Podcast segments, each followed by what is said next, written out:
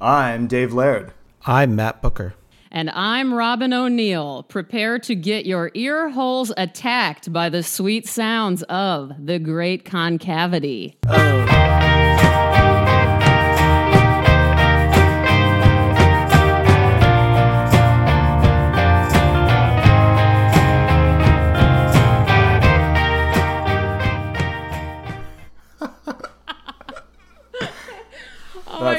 Is that that's- okay? Robyn, that's that's great. Um, Love it. so as you can hear, we we have a guest this week on the Great Concavity, and we are super psyched to welcome onto the show visual artist Robyn O'Neil. Robyn, thank you for coming on the show. It's my pleasure. No problem. Thank you guys Thanks, for Robyn. having me and for using my image. Yeah, and also it's cool because we get to thank you in person for you allowing us to use that. So every episode we thank you, and now it's like we get to say it in person, sort of, in, in, as in person as Skype is. So You So don't thank have you, Robyn. Yeah, no, my pleasure. You don't have to thank me every time, by the way, but I appreciate that you do. Now I'm going to Yeah, expect cool. it from here until the end of the podcast. yeah, yeah, oh, naturally. well, you, you know, when Dave and I were talking about an image for the for the podcast for Great Concavity, I had no idea what we would do outside of just like a map. And literally, like the first thing he showed me was one of your drawings, and I was like, "That's it. That's perfect." I don't know if we'll be able to get it, but I I love it so much. Oh, that makes me so happy. Yeah, I mean, I don't know. That seems to be my most reproduced image. It seems to, and you know what's funny about it is that image in particular. Writers really love that image. So it's it's uh. I w- I don't want to say it didn't come as a surprise, but it is. It does seem to hit you guys the hardest, so that makes me really happy. Well, that's interesting because it's really not that abstract. You know, it's pretty straightforward of a guy sort of balancing over this great chasm. You know, Yeah, it's like a concavity actually. So thematically, it works really well. Oh, that's why you chose it. See, I didn't even think Well, about that. sort Yeah, that that makes sense. Also, it's like one of my favorite images in the history of art. So it was pretty easy, like first choice when I thought of Wow, thank you, Dave. You're making me feel good. And by by the way, in case it's actually up right now, and it never is because drawings can't be up at museums for very long because they're so susceptible to light damage. So yeah, I Oh, don't yeah. know. I mean, Dave, you probably won't be in Texas anytime soon, but Matt and any of our uh, Texas friends, it's up at the Modern Art Museum in Fort Worth right now through January, I think. So Wow. uh, I just wanted to say that because no one ever gets to see that drawing in real life. And it's huge. I don't know if you guys know it, but it's like 14 feet by seven or eight feet tall. So it's Yeah. a massive drawing. I know. I'm I am dying to see it in real life. I was actually going to ask you, does someone own it? Like, did someone buy it from you, or is it circulating in in galleries and stuff like that?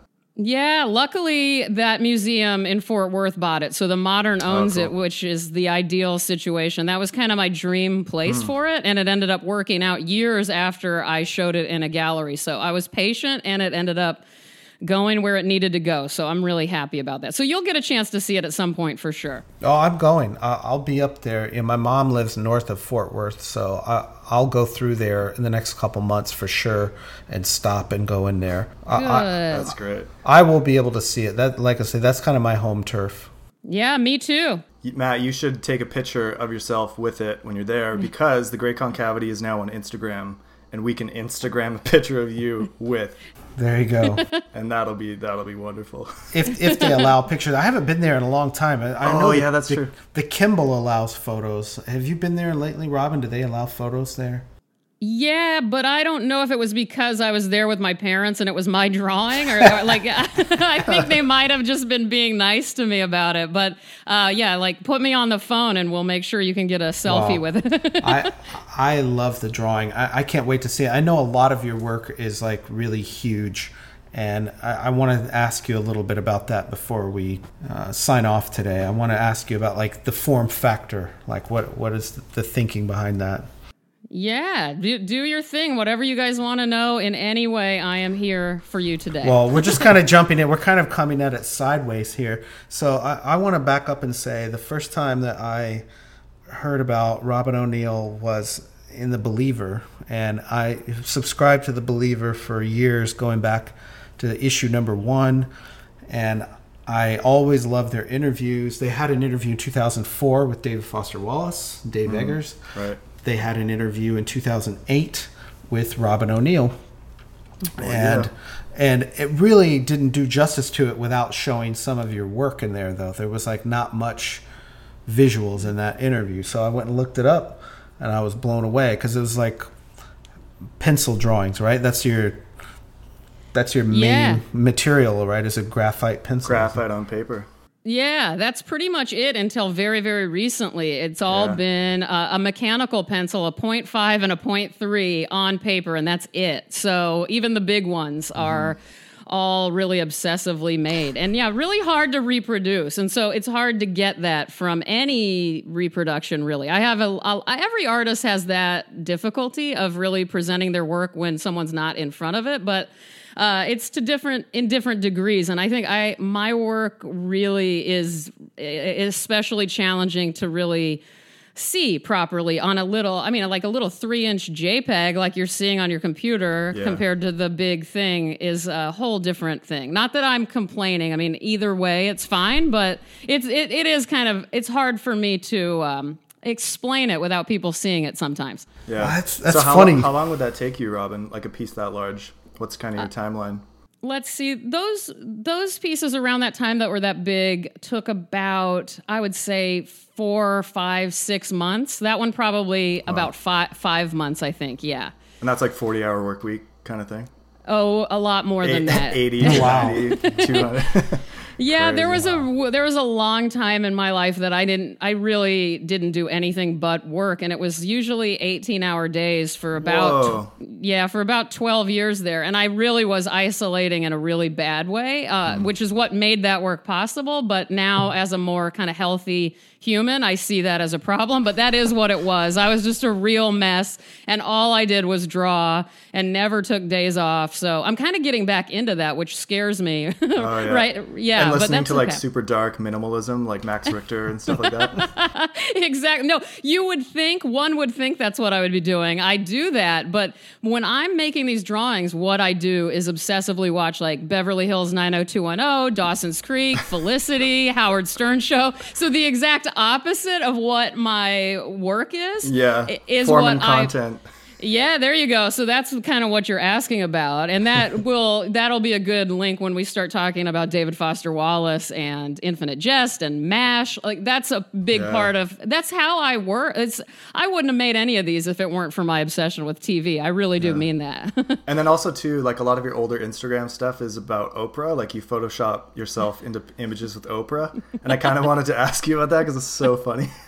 like you're a, you're a baby that's that Oprah is holding and stuff like that. Oh yeah, I love that one. Yeah, there was a why. I don't know why I haven't done that lately. You know, when I was a kid, I wrote to Oprah when she was more um, not well when she wasn't taken as seriously. I wrote to Harpo Studios. I have a postcard returned from her to prove it, and not from her personally, but from Harpo Studios where.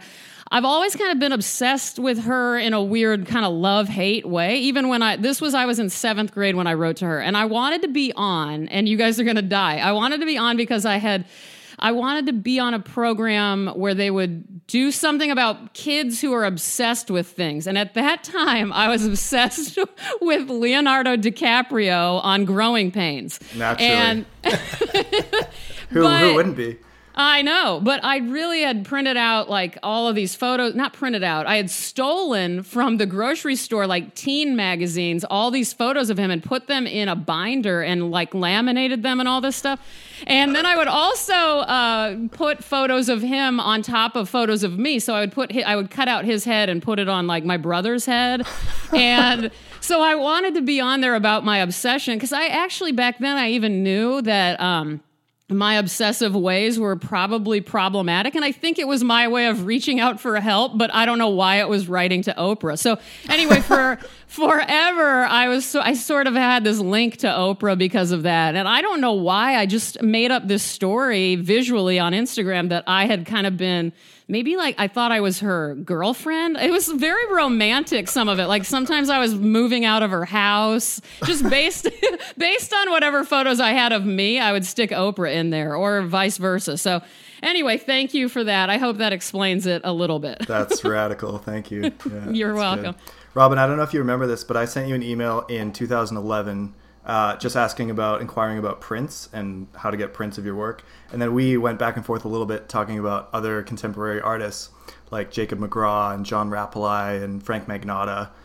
Walton Ford, we talked about, a few other people. Um, and it's so exciting to me that we get to have you on here. And you just happen to be a big David Foster Wallace fan because I hold you to be one of my favorite artists of all time. So this is this is fantastic. Oh, wow, thank you. It's so funny because I hadn't remembered that until until this week preparing when I was looking for your email. yeah. And then I go, oh yeah, we totally had that talk a long ass time ago. Yeah, so it was like four years ago.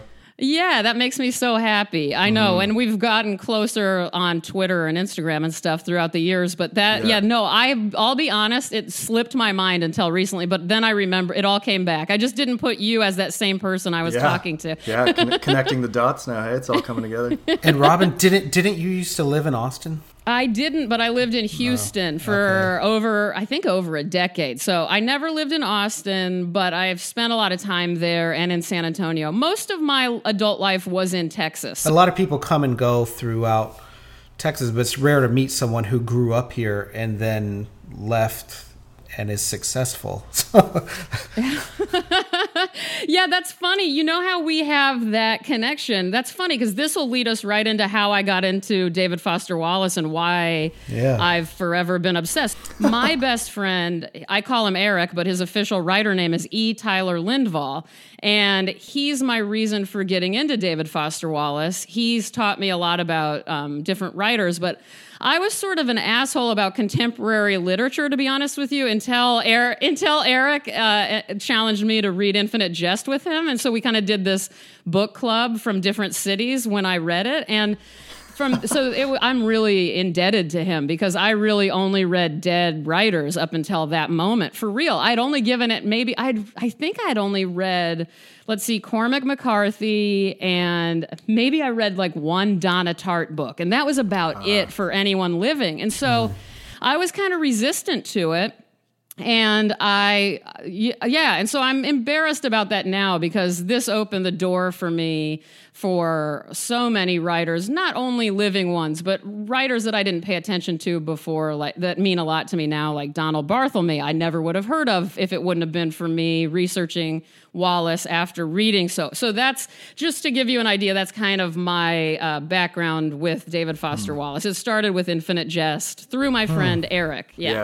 cool. What year was that when you read that, Robyn? Um, I really don't know. It's been so long ago. It was right before he died, I think. So a little bit Yeah. before that, maybe a year Yeah. before. Yeah. Yeah, that's when I read it too. Mm. I have met several people that were really into classics or really into some other form of literature or art, and then reading Wallace was like an anomaly for them, but it really clicked. And so, like, that's not the first time I've heard that story about someone who said, "Oh, I only read dead authors." And then, you know, I read Wallace, and it was the first really contemporary guy. Like that exact story, I've heard multiple times from other hmm. people. So that's very interesting to me that it keeps coming up. Like maybe there's something about his writing that resonates with people who are used to hearing that. Yeah, I'd be interested if anyone's written. I mean, anyone's written about that, or probably will, hopefully, because that that's interesting. I had no idea that was uh, common, and so thank you, Matt, for telling me that. I I've always been too embarrassed to admit it publicly, but that is the truth. So Now, I could name several other people who I have heard the same story from, and I, you know, I haven't given it much credence other than to think that you know Wallace himself was extremely well read and was very conscious of writing in certain traditions and trying to, you know, what every writer wants to do is to be uh, lasting and universal and, and have their work not feel dated.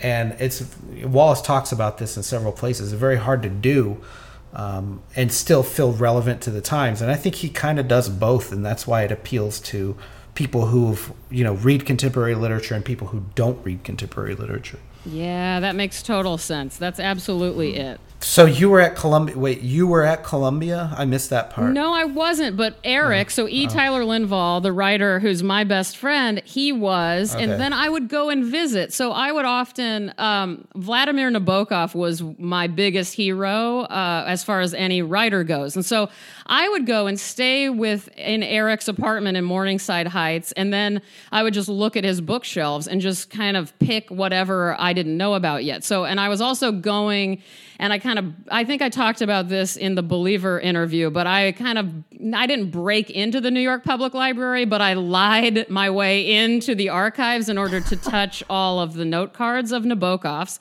So all around this time I was this was when I was just starting to realize, oh, I'm a bigger fan of writers and words and literature and poetry than I have ever been uh, um, of, art, artists yeah. and art.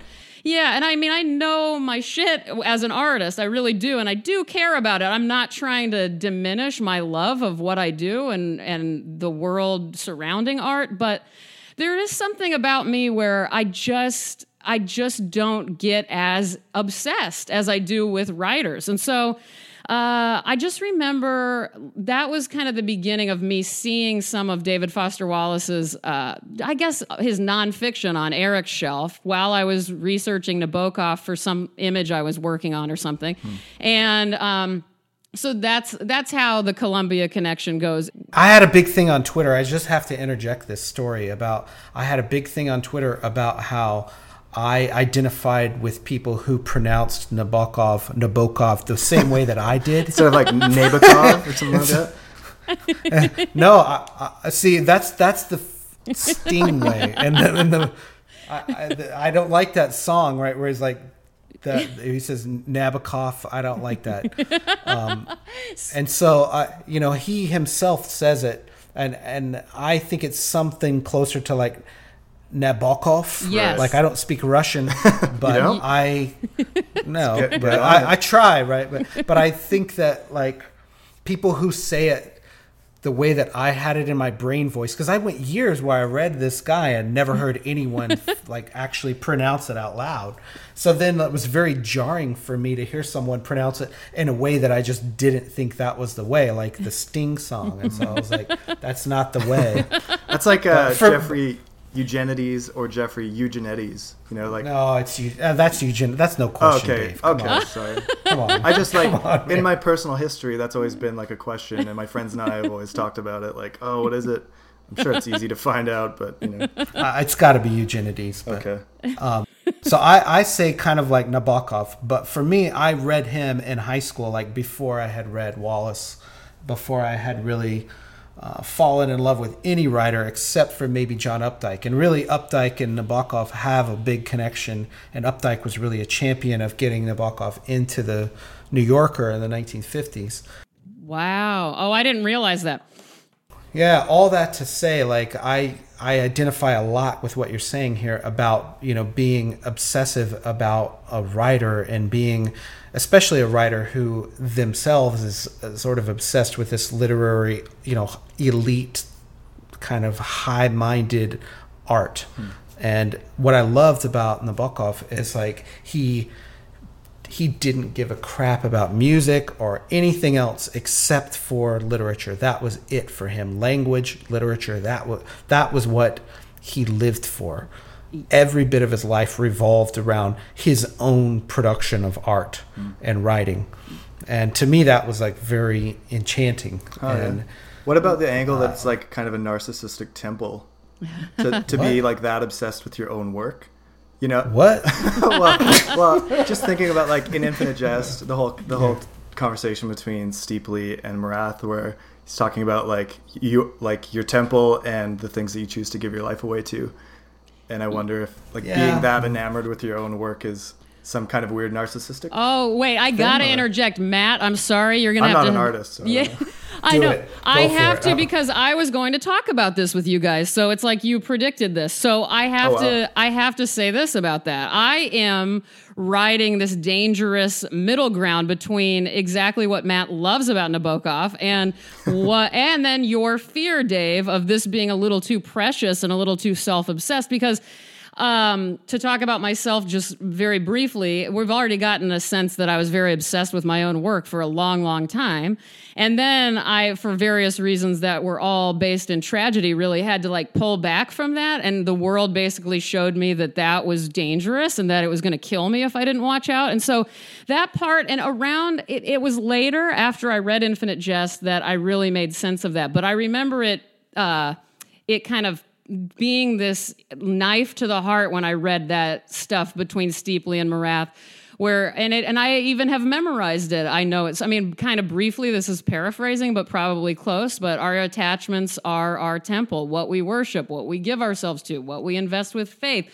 And attachments are of great seriousness. Choose your atta- attachments carefully. Choose your temple of fanaticism with great care. I mean that is about that to me for anyone with any uh, serious addiction or obsession or just these compulsive behaviors in life it is it can be such a beautiful thing. And it is what gets the job done in a lot of ways. I mean even in love even in in every way. But it it it, it can also taken to an extreme can ruin you. And that's really what infinite i mean that's one of the major themes throughout infinite jest in all sorts of ways. So i guess i suppose for me, reading that passage in particular, when I read it, uh, and then what we're talking about with Nabokov, I question this all the time about artists. Like I, I get, I even got worked up last night. I went to this haunted house at Universal Studios, and we were at Guillermo. Guillermo del Toro has some new movie that I've never seen, but and I don't want to, but I was at the haunted house version of whatever this new movie is, and my friend was explaining that Guillermo del Toro, all he cares about is movies, and that's his biggest love, and he's the biggest movie fan, and he's obsessed. And I found myself recognizing me five years ago being really into that and wanting to hear it and then me now wanting to pull the like stop like push the brakes a bit and say that's dangerous. That's not right. And mm. I can only imagine how torturous that is for him, even though it may seem like all fun and games. I don't know if I'm even getting off on a tangent here, but does any of this make sense? Because I could, I could. Well, yeah, that's that's sort of what he's saying, and this is water, right? So, and this is water. The the commencement speech, he says you know something about if you worship money and things if that's where you get you know your meaning out of life you'll never have enough yeah. if you worship this other thing you know if you worship beauty and sexual allure you'll always feel ugly you know you'll die a million deaths all mm-hmm. that stuff is him saying don't worship anything except a higher being and that's really where i think me and wallace personally like as a philosophy part ways mm. and that i disagree with that and i think that that is not the definition of atheism because he says in the day-to-day trenches of adult life there's, there's no, no, such, thing, thing, as atheism. Yeah. yeah. and it says everyone worships. And i say well worshiping is different than a belief in a higher power. And so for me that's like i'm not an addict. Like i don't i part ways with him on this discussion and that i think that you can tap real meaning in life from something that is is not centered out of a higher power. And he says no it has to be and I, like I say, for me, that's that's a little bit different. And I think there are a lot of other artists and writers that would be on my side of that equation. Oh, sure. Whereas his, right. his, his side of the equation is that art is essentially, at the end of the day, is empty. Oh, and yeah, it, you're right. It's not fulfilling, and I dis. I like I say, I disagree with that, and I think that you know what infinite jest is about sadness it's about the loss of that feeling of we relied on a higher power for all these millennia and now that's gone mm. and that this generation that was you know agnostic and then atheist and is really f- just kind of drifting mm-hmm. that they are missing that piece and i like i say i disagree with the root cause of it but i think that it is worth reconsidering pretty much every bit of your core beliefs like here I don't know, a few minutes into this podcast, we're talking about the meaning of life. That's pretty. this amazing. happened last week too, Matt. What's the deal? yeah, I mean, not much, not much art will like prompt you to do that. yeah, so. yeah. But Wallace also talks about art being able to get us to those transcendent places, right? Like in the way that deep and meaningful human relationships can, and that uh, in the way that sex can sometimes. That art has this capacity to break. Not that art is empty, uh, but it can do these really serious things to us emotionally and it can and it can perform these effective things uh, that get us to. Oh, I agree, David. I, I think that the, all the other stuff that I'm saying is like way more didactic than the actual literature. Like in, Right. in in Infinite Jest and like in his stories, I think they're much more subtle and complex. Yeah. And maybe maybe I'm being unfair to you know uh, the Wallace philosophy by pulling in the commencement speech, and a lot of people would argue that. Right. Yeah. Yeah. There's a lot of backlash to that speech. Yeah, and I, you know, I don't know. I mean, I appreciate hearing your thoughts on that, and it actually puts it in. I haven't even, I haven't thought about that speech in a while, and I'm just thinking. I'm, I've been really thinking about Infinite Jest lately, and especially preparing to talk to you guys. Just thinking about what was it that changed things for me, and it has a lot to do with this attachments and uh, fanaticism and and the mash. Everything with it's Steeply's father who's obsessed with mash, right? I just want to make sure that because it's been a while. Yeah. I th- mm, Is it not Joelle Van Dyne's father? God, I don't. No, I don't think it's hers. no, because he's obsessed with her, right? Like he has a sexual fetish about. Yeah. about Okay. her. Okay. I think it's steeply. Yeah. I was just looking at this the other day. Well, okay, so I just didn't remember whose father was obsessed with MASH, but I, I just want, so again, about all of this, I do think often, at least in Wallace's fiction, these obsessions do tend to to cause uh, the world to crumble around people. And so that's what I'm kind of thinking about with this. And I, think when I read it, I'm so obsessive. And I am so, also, the other thing I love about Wallace is his uh, TV. Anything he writes about TV or talks about TV is something that uh, kind of kicks me in the face a little bit because it's so how I am too. I have to put it aside, or I just that's all I'll do, just like him. But this thing about whoever's father it is being obsessed with MASH, it really did a number on me and called into question so much about how I ran my life and really how I allowed my brain to run me as both a human as an artist and as an artist. And so ever since reading about well reading infinite jest as a whole and in particular this attachments thing and mash it has a it really has had a massive impact on how i treat my day-to-day life which i know that sounds really dorky to talk about how i changed as a result but it re- i really put each moment kind of into question because i I just get so severely preoccupied with things and people, whatever it is, and it changes from, you know, month to month. And so I don't know, I just started to watch myself as a result of the destruction that's caused by all of the obsessions in Infinite Jest in particular. And I can honestly say that I ended up being better as a person as an artist after reading infinite jest a couple of times and that and i don't know it is specifically because of that that's not the only reason i love wallace of course and it's not my only reason for reading it but um, I don't know. I'm just more thoughtful because of David Foster Wallace and because of his interviews in Infinite Jest, if that makes any sense. It does, yeah. So for you, Infinite Jest was kind of like a mirror in some ways. that Wallace Mm, yeah. is saying, like, here's here's w- what things really look like It, when you when you dig in.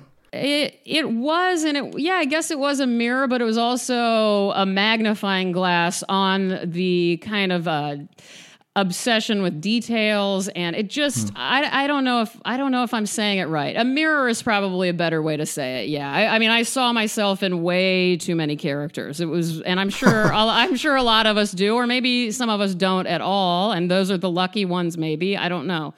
Uh, Did, you- did you see yourself in Randy Lenz by any chance? let's let's hope not. no, What? not at all. But if you know, if we could go back to this TV thing right quick, because I, I struggle with this, and I think the technology of it has gotten better. You know, with Netflix and there's shows that are out where you can watch the whole, you can just binge watch Oh, yeah. in a way that you could not do even ten years ago. Mm-hmm. Yeah. And I, I struggle with this now because. You know, I have small kids. I don't get out to the movies very often. I don't have a lot of free time to sit and watch TV and I try to spend that time reading books most of the time, but that sort of alienates me from a lot of the popular culture where even really smart people are saying like, "Oh, you should really watch this show and watch this other show and watch this other show." And there's just like an infinite amount of uh, you know popular entertainment that is actually really well done that I feel that's you know I should be watching just to stay up on stuff and then it feels like an obligation to keep up with it Um, and, and, you know, it's not that way with literature. Even with something like Elena Ferrante, have either one of you read the Elena Ferrante books? Mm-mm. No, like, that was like that was a big sensation in publishing the past year or two. Or the Knausgaard books. Have you read the Knausgaard? No, I'm no. weird. I'm right. I don't. I'm weirdly so. don't want to. I don't know what my problem is. I'm really resistant. so, it's weird. No, but it's just it's just an example of like it's a much lower bar to entry of watching you know Breaking Bad or mm. Mad Men or Game of Thrones. Yeah, it's much more. It's say, oh well, I had two hours to kill, and I went and watched you know two episodes, and now I'm caught up. Mm-hmm. It's like you can't do that with these books, even if they're a sensation and they're a big deal, and a lot of people you know in New York are talking about them. Uh, in my day to day life, that's not really what is dominating the culture. It's TV. It's still TV and movies. Yeah. yeah. And so I think that's what Wallace is tapping into there with like the ability to binge watch things, the ability to like obsess over them is it's a higher quotient as compared to you know literature. Is it is it really in danger? And i think maybe a little bit it is. Yeah. No i totally agree. And that's i mean this is also i just keep admitting embarrassing things but when i was reading infinite jest there was a real housewives of something on that i was really invested in. And i and I, then a lot of my friends were talking about it. We knew all the people in it and it was kind of getting crazy. And i cannot watch any of those shows after reading infinite jest because I am a little more careful. Now, this is different than the things I have on on my TV when I'm drunk. I kind of have a weird thing where I I just need to hear people talking when I work. And so I'm produ- I'm being productive when I watch TV because it's like it's just what keeps me going in here. But right. uh, in my free time, yeah, I, ever since reading this book and hearing uh, Wallace in interviews, I do notice myself being more critical of TV when I when I was and he always loved it and was critical of it. And didn't he mm-hmm. remind me you guys, didn't he kind of predict, I'm sure everyone predicted what would happen with TV, but I remember him talking about how much crazier it's going to get and even with like um, porn or something like he was he, what is that that I'm remembering? Yeah. VR porn. I mean, he he predicted that virtual reality porn, which really hasn't become a thing yet or mainstream. Like maybe Oculus Rift will uh, push that farther down the line. Yeah. I think I think we haven't seen the full flower of his predictions yet. Right. Well, he kind of predicted Skype too, right? The whole video phony thing. Yeah. Yeah. The, the, that part in Infinite Jest. There's also a thing about um, in the local newspaper there in Bloomington Normal, Pantagraph. Oh yeah. There was an there was an article about how he was famous for um, leaving a TV out on the curb with the trash, like a fully functioning working television, and that he would binge on the TV and, and he would purge, you know get it. Yeah. Yeah. he would get a new book deal and go and buy an uh, you know two or three hundred dollar TV and just watch it twenty four seven, and then a few weeks later it would be out on the curb, and his neighbors like noticed it enough. Apparently, it somehow made its way to the local newspaper, like, oh, that's the guy who's always got a TV out on the curb. Like that's once amazing. a month or something. I love funny. it. That's real funny. And I want to say about TV, back to that, uh, the only things I watch, uh, my friends are so frustrated with me because I've not even seen Breaking Bad yet. All I wow. watch is I watch and rewatch Forensic Files, Unsolved Mysteries, Dawson's Creek, Felicity, and Beverly Hills 90210 and Gilmore Girls, and that's it. So is that where the like cell phones on TV hashtag thing comes from that you post about sometimes? yes, absolutely. that's my favorite hashtag I've created for sure. Oh, yeah, I love seeing. Uh, uh, yeah, really weird, scary uh, cell phones are always on the crime shows. So I like crime shows. I like it either as dark as possible for TV shows or just ridiculous teenage dramas. So that, but oh, yeah. but seriously, Matt, continue doing what you're doing. You're doing a good thing. You don't need to watch more TV oh. shows. Just ignore all of us. Yeah. No, I'm gonna I'm gonna step my game up someday when 20 years from now I'll catch up. But um, you know, we haven't even really talked about Robyn's podcast yet. Yeah, I just yeah. realized we haven't oh. even talked about you you reading stuff, and I've you know I've got to ask you your impulse behind that of just saying you're gonna read stuff into a microphone and record it and I want to put this out there. Like, where did that come set from? to like a set to like a sexy R and B kind of beat in the back. Oh my it's, god, it's right on. I love it. Uh, so wait, before before you answer, I have to say, anyone listening, Robyn's podcast is called Me Reading Stuff. If you go on iTunes, you can find it under Me Reading Stuff. Thank you. Robyn O'Neil. Thank you. Yes. Okay. I'm so glad that you plugged it. I've never had more fun doing anything than this podcast for real. Me re- so as long as I've had an here's how it started. As long as I've had an iPhone, uh, which I got the first generation when they first came out, and I and always they had the voice memos thing on there. So I immediately started using the voice memos thing as a way to communicate with people because often I don't have the time to write a good long email response to someone communicating with me because if I'm normally if I'm awake, my hands need to be drawing all the time. Like I don't need to be typing. I really need to use these hands to draw. And so I was always frustrated and getting behind on emails.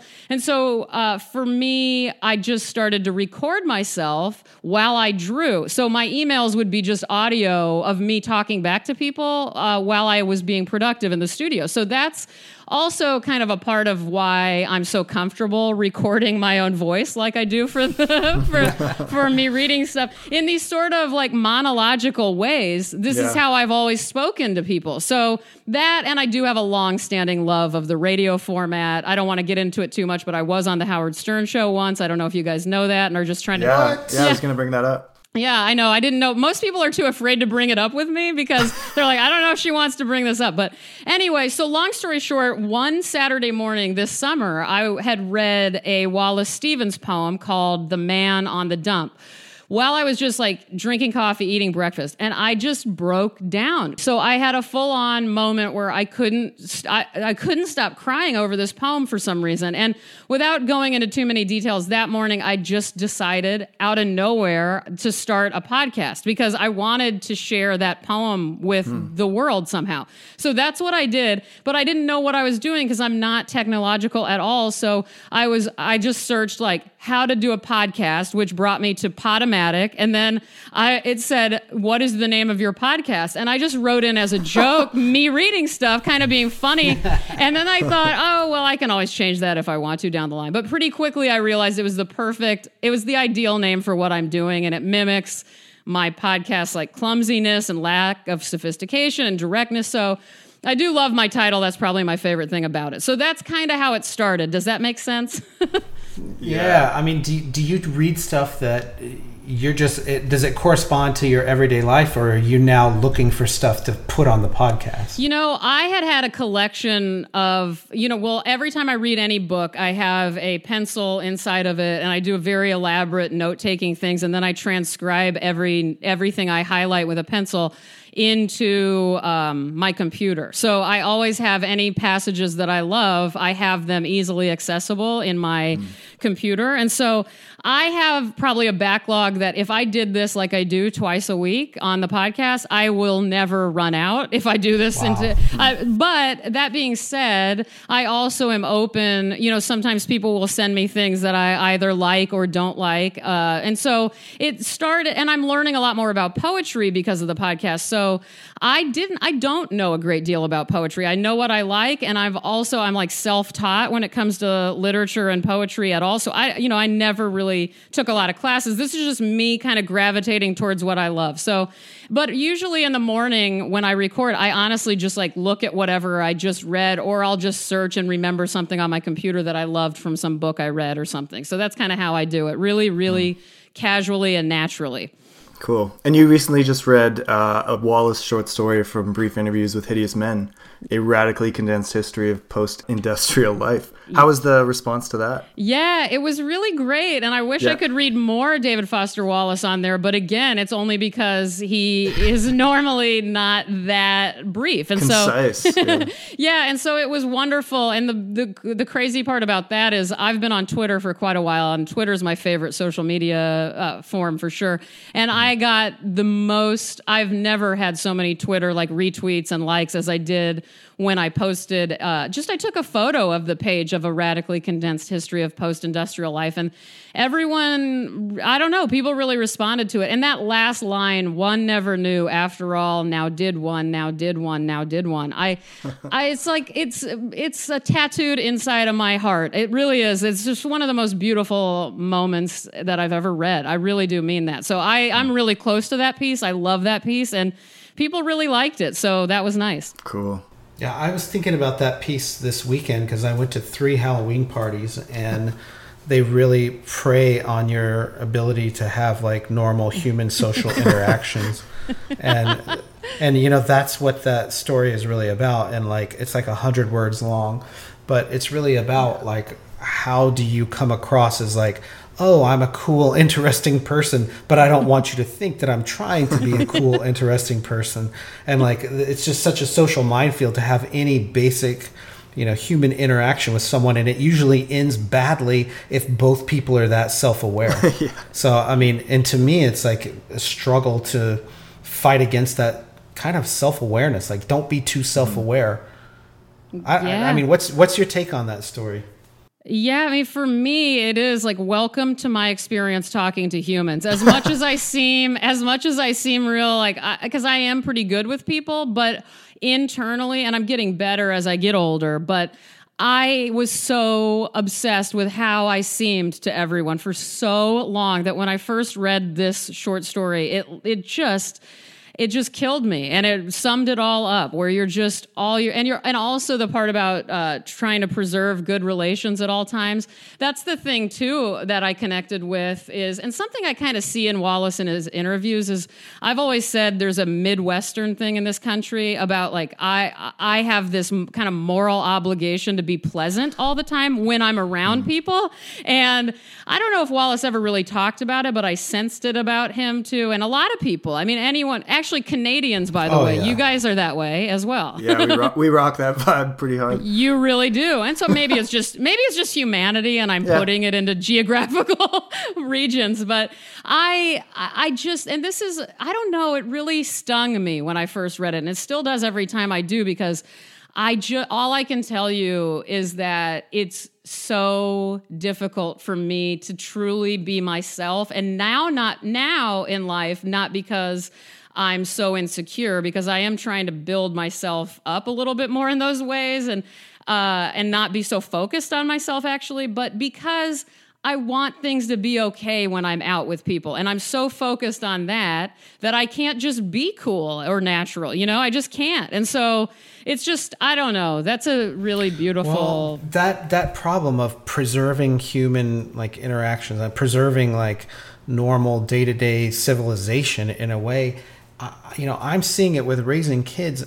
They don't have that built in. right? yeah. that, is, that is not right? hardwired. It's not something you're born with. And in fact, your parents are horrified that you don't have that built in and that it's something your parents just beat into you. And I really, I, I'm struggling with trying to teach my kids manners right now because I feel like I've totally slacked on it. And it's not just but it's not just manners it's almost like sublimation right? It's like if you think someone's giving you a bad piece of food don't tell them it's bad like lie about it. And like that's a good case to like you have to right. teach a kid that. The kid doesn't know that normally. And it seems really counterintuitive to the kid to preserve these relations. Like it's mm. important. I, I still stick by it. I'm not. I don't consider myself Midwestern or Canadian or whatever, but like I still think it's super important to just like that's what civilization is built on. You know, we can't we can't throw that by the wayside. Built yet, on so. white lies, polite white lies. Absolutely, and it's really hard to teach a kid that when you've tr- tried to teach them, you know, not to lie. Yeah, be yourself. Don't lie. So it's like, okay, you can you can lie if you're lying to Nazis. You know, if you're harboring people in your house. Uh, you can lie if someone asks you how the food tastes if you're at their house for dinner. And that's like really the only two times when it's cool to lie, really, right? Yeah. It's hard for an you know an eight, nine, ten year old to grasp that. yeah. Y- Situational yes. ethics. Yes, it's okay to even if you don't like something, if you don't like someone, say thank you and mm-hmm. smile and shake their hand and walk away. Like that's important. And a lot of adults are still like opposed to that. Like, oh, he's a Republican, you know, f him. And yeah, I I, I think that maybe we've lost a little bit of that. Just maybe it's slacker parents like me are part of the problem. That's the only problem, I think. Just kidding. Yeah. Oh, I'm glad to hear. I mean, I'm sorry because that is a real struggle. I mean, it makes sense. By the way, I recently learned this phrase that I try to think of when I have to say the difficult thing. You know, there are times in adulthood where you really do just have to say the hard thing. And Yeah. and I used to lie. I'll be honest, for years I would just lie my way out of not having to do the hard thing. And now I know say what you mean, mean what you say, just don't be mean when you say it. And when I have those little moments and so I don't know, I think a little kid could understand that too because there are times maybe not as much when you're a kid, but anyway, that's my new way of I trying like to that. yeah, it really works for me because uh, yeah, I have to pull that out more often than I'd like, and I I don't want to keep retreating in life either, and that goes for going out in the world and experiencing life and having conversations. All of that I hid from for so long because of all of these. Uh, you know, all of this uh, brain activity stuff that's really in a radically condensed history of postmodern life. So I'm glad you guys uh, are into it as well. That's a great story. Well, and this gets to a question I, I wanted to ask you, and maybe this is my last question for you. But uh, in terms of, you know, you're an artist, you have a national profile, you've had tons of uh, shows. A Wikipedia page. You're you're you're a public figure in a way, and you know how do you? My question for you is how do you handle the criticism of random people that you know you want to read your reviews or maybe you don't want to read your reviews because there's these people that just say mean things or they attack you how do you handle that Yeah, you know, it's gotten. I used to hide away from all social media because it was so hard on me, and I would go. I would just go dark and I would and I never had my name attached to anything online. I never would speak out. And then now I really am 100% okay with people not liking me. I am not for everybody. I have a very particular loud type of personality and I will just accept. And you know, me now not caring as much has brought the right people into my life. Whereas mm. before when I was hiding out and kind of not wanting to deal with the real me and not wanting to accept that people didn't like me and my work and my personality, I did attract the wrong people then into my life. And now that I'm just kind of like balls to the wall, like I am who I am, it's totally fine. And then I just block people who start being rude to me, and it's no big deal. But and I internally, I'm just so much tougher. And I've really been through the ringer as an artist uh, throughout the years. I've had all sorts of bad shit happen to me, and and I've also caused a bunch of it. And so I think I have a. Re- I, I'll be honest. I'm glad you asked me, Matt. I think I am extremely healthy in that way now, and I didn't used to be. So I'm kind of. I guess I'm giving myself a pat on the back. I've gotten really good at just being. I don't know, just owning who I am, which is really difficult, but I'm finally there. I think. Hmm. Uh, thank Oh. you for that. I'm really interested just in the way that people who are public figures handle that. You know, do you ignore things or does it, you know, increase your positivity levels or your confidence? And like, you, it sounds like you have a really healthy attitude about it, but I'm, I'm really curious because I think that it's changing a lot now with things like Twitter and, you know, Amazon reviews and people that are just random people. You can have a direct interaction with you know a creator or artist that in a way you couldn't in you know previous era. Yeah. So I, I think it's a very interesting question. Well, thank you. And really quick, I know we're probably getting out of time, but that was part of why I did me reading stuff, the podcast, is because I started to think I really just want to accept who I am and what I like. And every one of my artist friends and even writer friends are like, I can't believe you're not scared about what people will think about what you read and they they're going to criticize the stuff you like and all this and I I just don't care at all. Like it, it, it is what it is. I like what I like. I make what I make, and so I just think we all have to just continue to build up our core if we really want to be out there like this. Uh, and if we're not, I mean, people are just cruel, and people are cruel to me all the time. Like I just, and I get fooled a lot. Like I'll follow someone back, and then they'll private message me some asshole comment, and I'm just like, Oh, wow. man. I know. So sometimes, I mean, don't get me wrong, I can get down about it, but I usually realize how stupid it is. And also, we all need to have a sense of humor. And so, like, that's the main thing is that Yes. I'm, I have a really, thank God, I would not be alive still if it weren't for the fact that I'm able to laugh at all this shit. Like, I just, no matter how down I've been in my life, I laugh really hard about something every day. So I think that's part of it too. Well, I think that a lot of people I admire just like don't take themselves too seriously. You know, it's like Exactly. you, you'd be able to laugh it off a little bit and just say whatever. You can go your own way. Yeah, that's it. Matt, are you asking about this because like your public profile as a result of this podcast this has just mm. exploded in the No, last no, like, no, no, no, no. This is this is more like I could bring this back to David Foster Wallace level because I think he also had this, like you were saying, this Midwestern politeness, where even people he knew that were gonna trash him later or be mean to him, he was unfailingly polite to them mm-hmm. up front. And he didn't read a lot of his reviews, and he didn't go online and you know join social media back in 2008. So I mean, I think a lot of it was he was struggling with reviews. I mean, I'm just relating it back to Wallace. Yeah, yeah, no, that's true. So speaking of that, Robyn, you've mentioned you've mentioned Infinite Jest a lot, and you've mentioned brief interviews. Are there any other of his of his pieces that particularly resonate with you? Yeah, absolutely. Yeah, I think what is it actually called? Uh, a supposedly fun thing I'll never do again. Is that the official title of the cruise ship piece? Uh, I never Yeah. know. I get That's not the original title.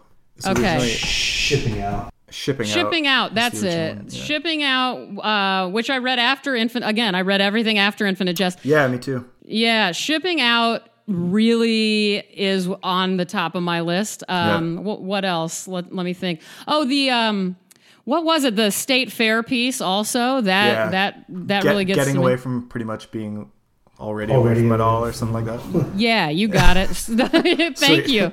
Thank God for you two. I know, like, I did obviously did not prepare as well as I thought I did. Um, It was called Ticket to the Fair, and Harper's Harper's called it Ticket to the Fair. Oh, there you go. You got it. And really, I read brief interviews with hideous men. I mean, the entire book. I read all of those quite often. So Oh, yeah? there, yeah, I just really love that. But Infinite Jest is number one. So Yeah, I, it kind of has yeah. to be. Hey, Yeah, it really Hmm. does. And I recently read The Pale King. Finally, I it, I took my sweet ass time on that one, but uh, and I really got a lot from that too. And I, I have, you know, I know that would be a whole other podcast, but uh, Mm-hmm. yeah. So I really got into that as well. cool. This is kind of an, like an obtuse question, maybe, but like, is there any way in which you think that Wallace's work has influenced your art at all or your process Um, in doing work?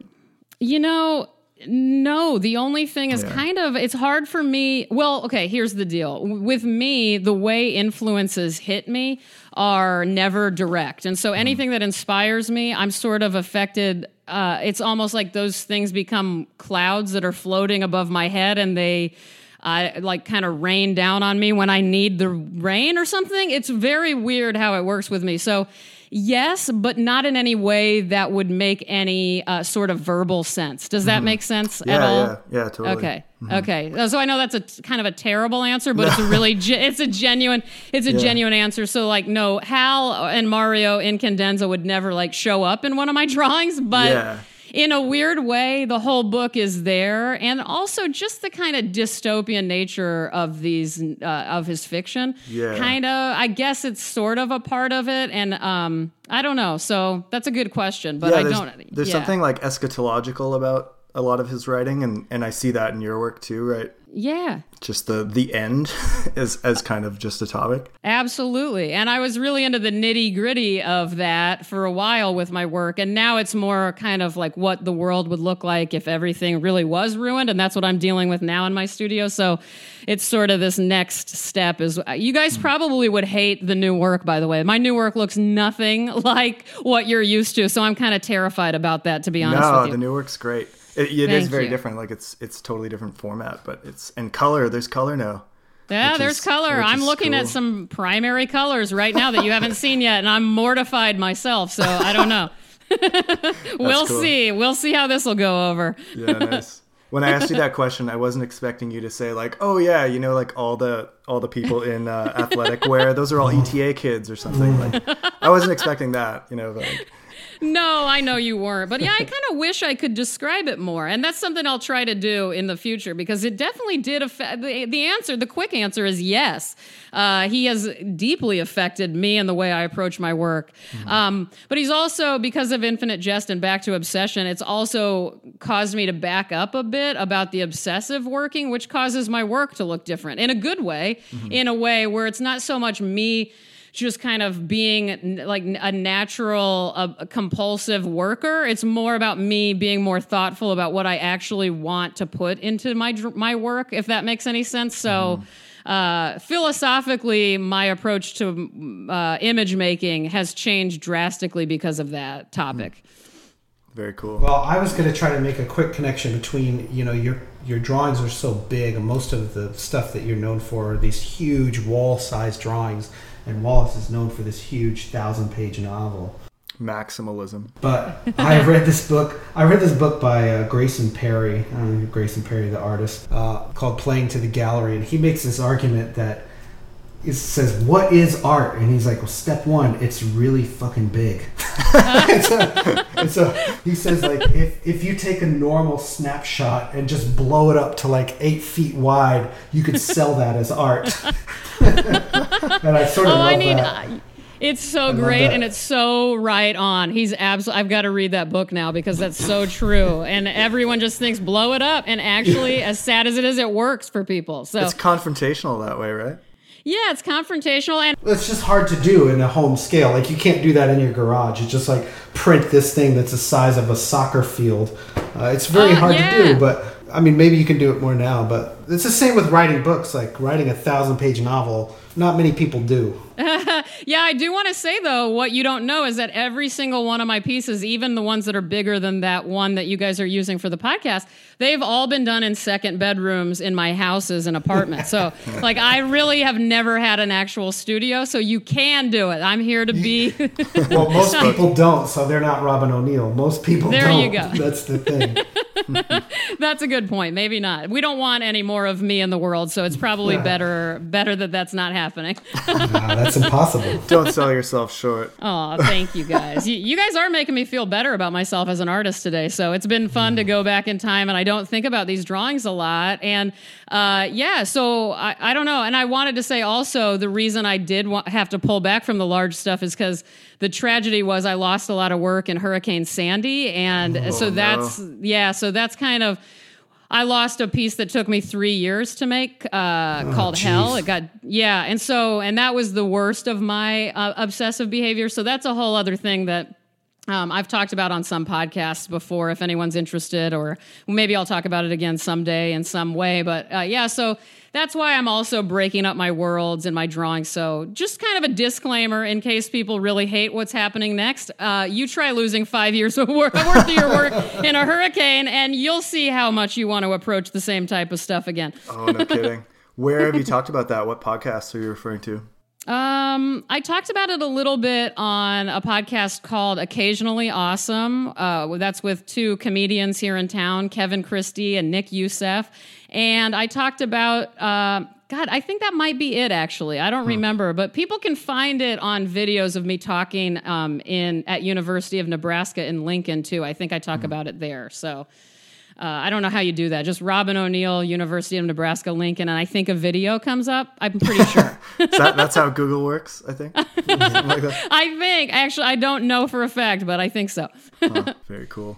Uh, do you have any final thoughts about David Foster Wallace, Robyn?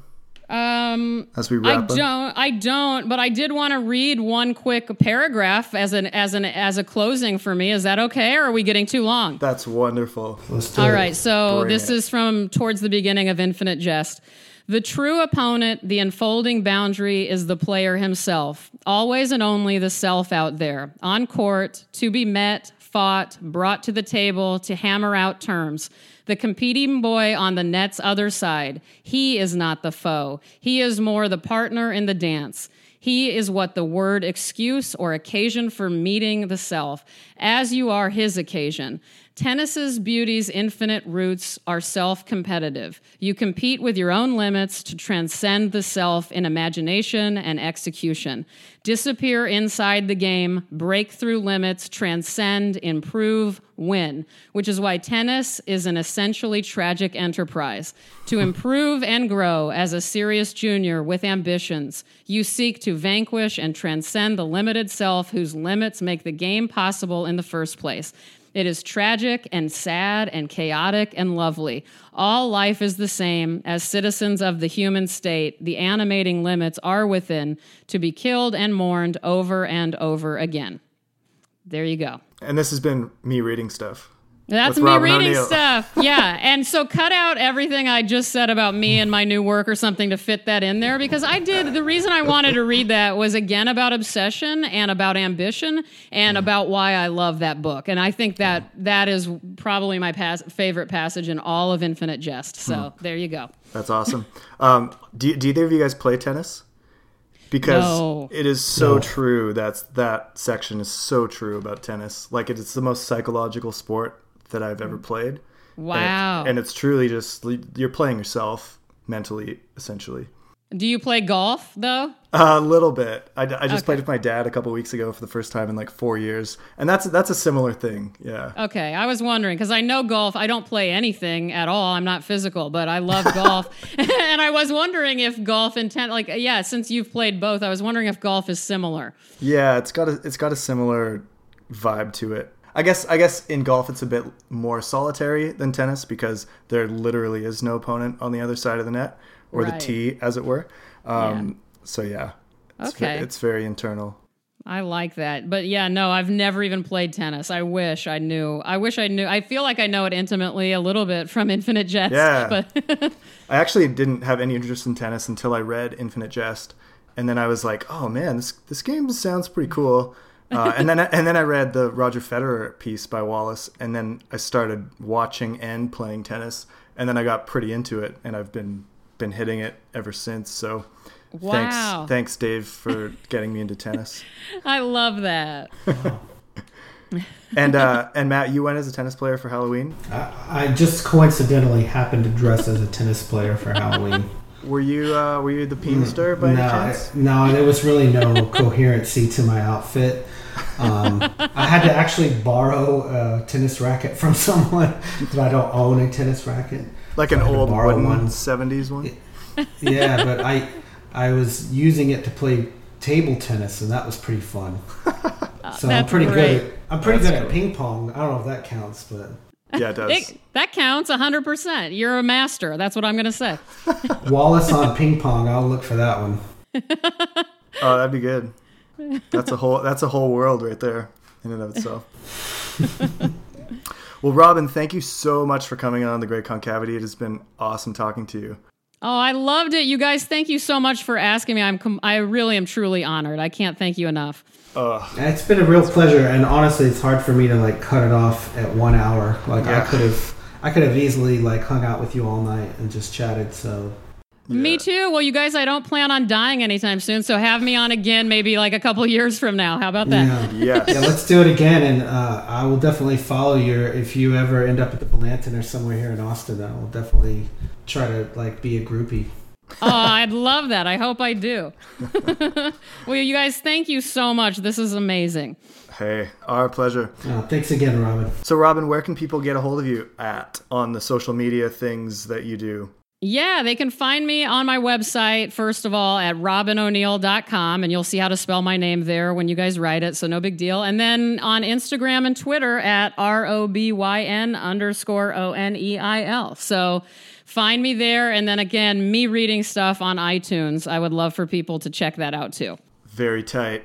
That is great. Uh, at the Great Concavity Show, we also have some of the social media things if you're interested in checking those out. We are at Concavity Show on Twitter and Concavity Show on Instagram. And if you want to email us, uh, we are concavityshow at gmail.com. And as usual, we want to say thank you, Robyn, in person for your art. Thank you to Parquet Courts for their song Instant Disassembly. We also want to thank a listener named Jordan Tibbett who, out of the blue after the first episode, sent an email to us with show notes, an appendix for the first show, and a whole transcript of everything that we said in the first episode. Uh, and so he's continuing to do that. So thank you so much, Jordan. Uh, as long as you want to keep doing that for us, we totally appreciate it. And that is great. Um, and Matt, what about uh, people on social media? How's how's your response been kind of so far with people getting in touch with us? It's been good. I've been surprised that we've had people who I've never heard of before listening to the show, so that's always exciting. Yeah, I know. I've been I've been pretty psyched about about you guys interacting with us, and um, I just want to say that you guys are fueling this whole project with kind of the socio emotional currency of favorites and retweets and likes. So Thanks very much for your feedback. This has been The Great Concavity. Thanks for listening. Turn on the white noise murmur of the AM band and the last classic rock band's last solid record creeps. Peace. Peace. Oh my God. That was great. Do we get to still talk? Should I hit stop on my record?